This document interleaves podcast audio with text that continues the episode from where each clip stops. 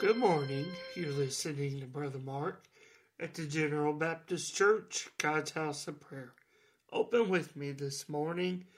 In the scriptures, I'd like us to go to the letter of James, in the book of James, looking in the first chapter as we read about the first fruits of his creation. In James chapter 1, looking in the 18th verse. we see this morning as he writes, Of his own will begat he us with the word of truth, that we should be a kind of first fruits of his creatures. In the writing of James the Apostle, we read, as he writes to the church, telling them about being the first fruit of his new creation. We know from the scriptures that James had a very close connection to Christ, being his brother through Mary and Joseph. We know from the scriptures that Christ had several brothers, James and Joseph, Judas and Simon, as well as other unnamed sisters.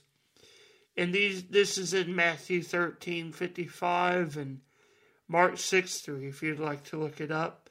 So James as the brother of Christ and later a devoted follower no doubtly witnessed the greatest miracles of Christ. Knowing these things from the gospel adds weight and credibility to the things that James writes and teaches us in his letter. We come to this text as James is writing, reminding the church that it is by the sovereign will of God that he has begotten us or begat us unto himself by the absolute word of truth.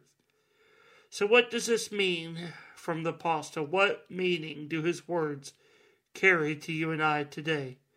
What does it mean that we have been begotten to the Father by his word?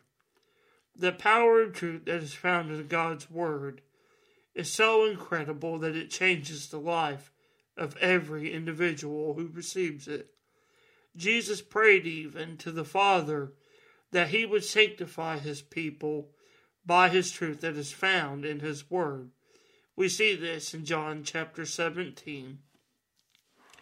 And James echoes this same sentiment from Christ. God has called us, He has sanctified us by His word of truth, and He has purposed us to be the first fruits of His new intended creation. As we read these words from James, we can find great comfort from the Word of God. It is by His Word that we have been cleansed. It is through His Word we are sanctified and redeemed, given cause and purpose for the sake of Christ. Let us walk each day in the new in the newness of life that has been given to us through Christ our Savior, bearing the fruit of His Word and being the first fruit of His intended creation and doing so will give us our fulfillment in Christ.